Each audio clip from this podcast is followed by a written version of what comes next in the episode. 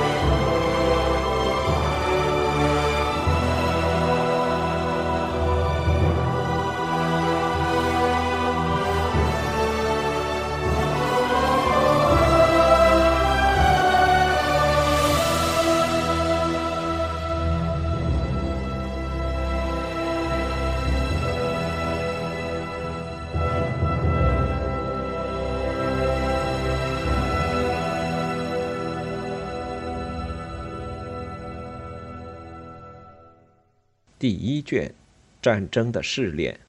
七大战略，一三三七至一三三八年。欧洲西北部的三角地带，包括现在的比利时、荷兰、卢森堡以及德意志莱茵兰地区，因为经济对立与王朝纠葛，十四世纪时曾集中了许多小封邑，他们始终处于四分五裂的状态，而南面。卡佩王朝控制下的庞大法国正虎视眈眈地潜伏在侧。到那时为止，这个三角地带中最重要的公国是弗兰德伯国。这是一个经济富裕、人口众多却也颇不稳定的国家。同时，弗兰德也是低地诸国中唯一一个法兰西国王治下的省份。尽管弗兰德曾经和那些属于德意志帝国的邻国一样。能够由自己的王朝进行自治统治，但早在一个半世纪之前，他便已经被逐步吸收到法兰西主流政治体系中了。库特赖之战的抗争被证明只是昙花一现的逆流。随着在奥尔日河畔阿蒂斯签订的条约与巴黎条约的签订，法兰西王室已经占据了里尔、杜埃和奥尔西三个分区。这些地区囊括了所有瓦隆与弗兰德地区，而弗兰德语地区虽然尚保持独立，此时也已经被置于法兰西王朝的统治之下。除此之外，尽管弗兰德最为富庶的地区仍旧处在历任伯爵的统治之下，但这片土地已经付出太多。按照同法兰西国王签订的条约所允诺的，弗兰德伯国需要支付长期巨额赔偿金。并因此背上了沉重的负担。以上这些历史因素不仅引起了弗兰德人对法国的仇恨心理，同时也激化了他们的内部矛盾。尽管13世纪末至14世纪初的革命活动大大削弱了大商人阶层对城市的掌控，但在这个国度，商人权力的经济基础依旧存在。富商的宅邸与塔楼仍然在脏乱的城市。在纺织工人聚居的地方拔地而起，短工们的生计依然在经济领域的潮起潮落中沉浮不定。十九世纪初的经济问题加剧了贫困现象，而这一点在弗兰德地区显得尤为严重，因为在这片土地上，人口和资源之间的平衡显得异常脆弱。在欧洲，只有少数其他地区会出现弗兰德这样的情况。此时，那些上流资本家会向国王请愿，就像比利时伊普尔的有钱人那样，要求保留城墙，以免市郊的工匠们在晚上进城，把富人谋杀在床头，并抢走他们积聚的财富。在距离市郊更远的地方，农民和小地产主同样有无数的理由去仇恨城里的富人、乡村贵族和法国佬。也正因如此。他们在支持1302年的革命运动时颇有热情。尽管如此，这些乡村居民付出了痛苦的代价，所得到的回报却还不及城镇中的邻居们。在1305年屈辱性的合约之后，革命中逃走的贵族们重返故地，他们决心打压农民群体的自由。这种自由是后者在短暂而愉快的无政府状态中夺取的。倘若以后见之明来看的话，我们会发现，弗兰德的内部矛盾可以被视为其他经济欠发达地区在未来所要经历的动荡的预言。可当时，类似的内部矛盾仅仅被视为弗兰德地区出现的特例，包括英格兰在内的邻近各国政权都将这样的危机视为浑水摸鱼的机会，而非一则警告。即便是对于那些统治水平远远胜过纳维尔的路易的统治者们来说，将秩序带给弗兰德这样一个混乱的地区，也是难以完成的任务。路易在1322年从他祖父那里继承了弗兰德伯爵的头衔，时年不过十八岁。他是个没有什么能力的人，既没有经验，也缺乏主见。在美南菲利的授意下。他从小就和自己的家人分开，并在法兰西宫廷长大。正因如此，在继承爵位时，他对自己的封邑毫无了解。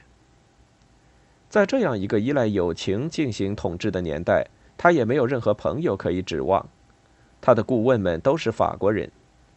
在他的封臣用不快的口吻记录下的那些名字中，还包括皮埃尔·弗洛特，他是美南菲利弗兰德政策总设计师的同名儿子。弗兰德伯爵的府库本就不甚丰厚，而他的大臣们还热心于按照法国政府的谈判的条件来征集补偿金，这就进一步减少了资产储备的额度。按照富华萨的说法，伯爵是一位优秀忠实的法兰西人。假以时日，新伯爵也许能够证明自己在扮演法兰西人角色时可以做得更好，然而他的统治已经无法继续下去了。在他抵达封地不过区区数月时间里，弗兰德人对统治者的憎恨和内部敌意，最终酿成了一次史无前例的野蛮内战。这场内战的导火索与1302年的革命一样，是布鲁日纺织工人的暴动。从布鲁日开始，暴动发展到伊普尔，然后扩展到整个伯国的大部分地区。只有根特的贵族勉力维持住了自己的统治，在乡间。贵族和伯爵的官员们一旦被发现，便难逃一死。到了1328年，路易只能逃往巴黎避难，而他在弗兰德的政权也土崩瓦解。镇压这些没有理性的畜生的责任，也就落到了新任法兰西国王的肩上。法兰西国王于1328年夏季便开始不留情面地调兵遣将，开始行动。在一三二八年八月二十三日的卡塞勒之战中，布鲁日人的军队遭到惨败，而这座叛军城镇也被攻下。残酷的统治将在此地持续三年。纳维尔的路易重新回到弗兰德，继续自己的统治。不过这次他能夺回封地，完全要归功于菲利六世，他绝不会忘记这一点。当然，他的人民也不会忘记对法国的仇恨。在弗兰德东部是德意志帝国不稳定的边界，这条界限在希尔特河两岸不断改变、蜿蜒曲折，某个伯国往往会被另一个国包围。这样的状况也为未来的领土争端埋下了种子。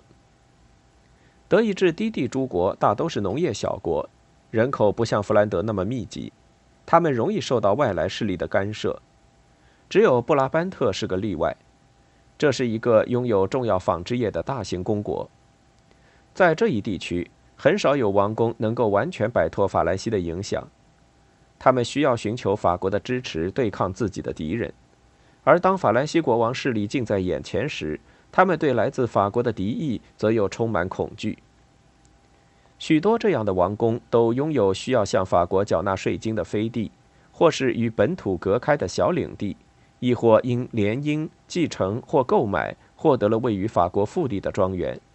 又或者他们是采邑主教，要仰赖法兰西国王的眷顾才能赢得神的选择。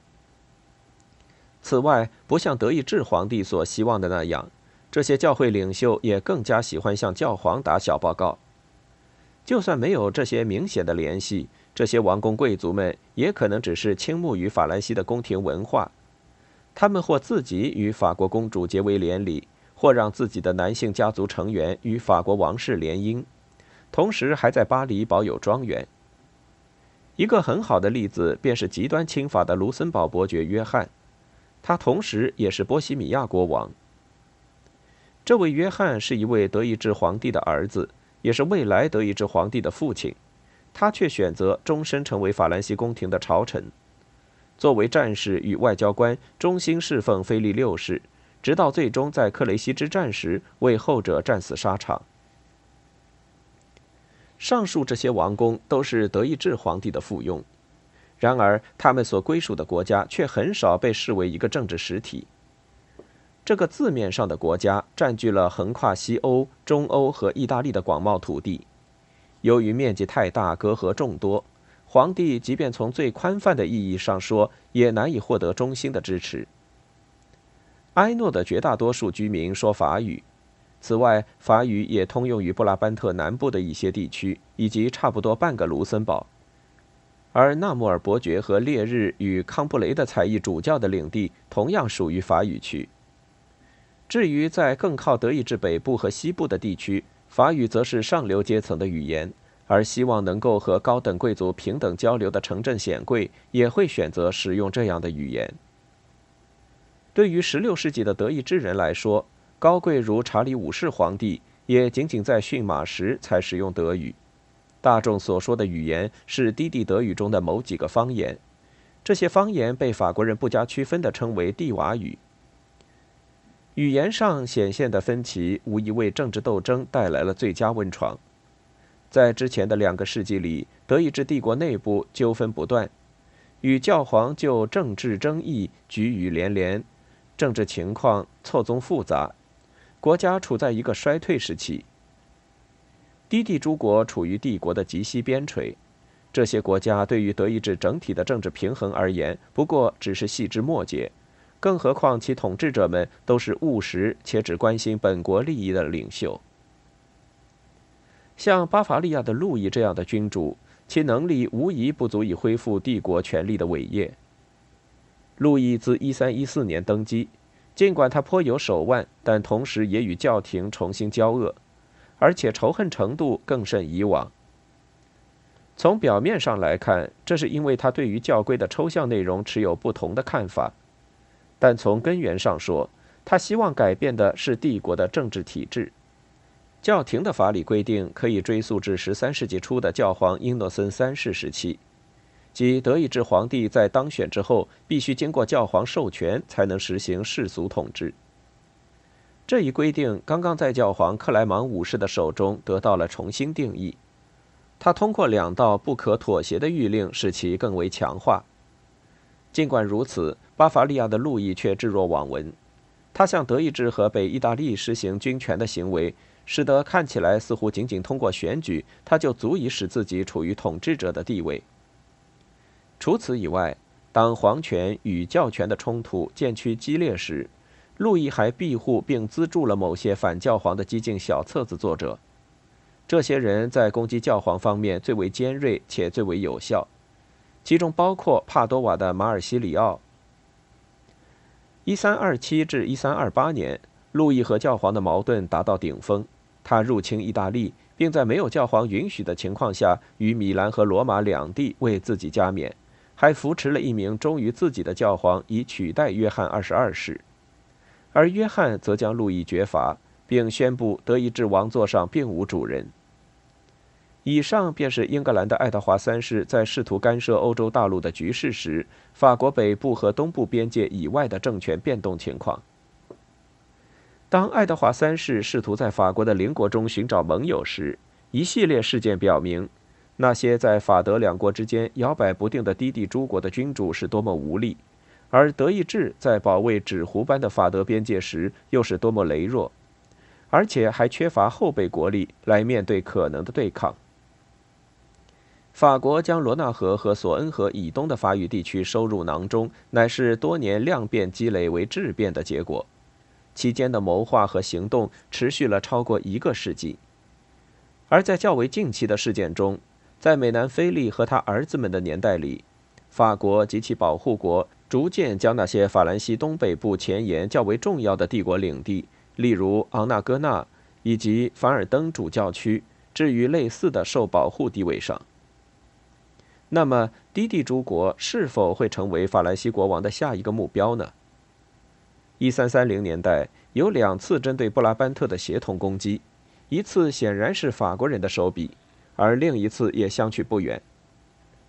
当时在任的教皇本都十二世消息极为灵通，而且对于西欧政治天平的变动颇为敏感。早在一三三六年五月，他就曾警告法兰西国王不要肆意妄为。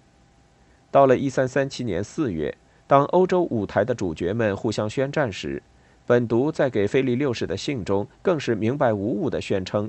德意志人的心情正被刺激到不顾一切的程度，而帝国与英格兰公开结盟的时代恐怕即将来临。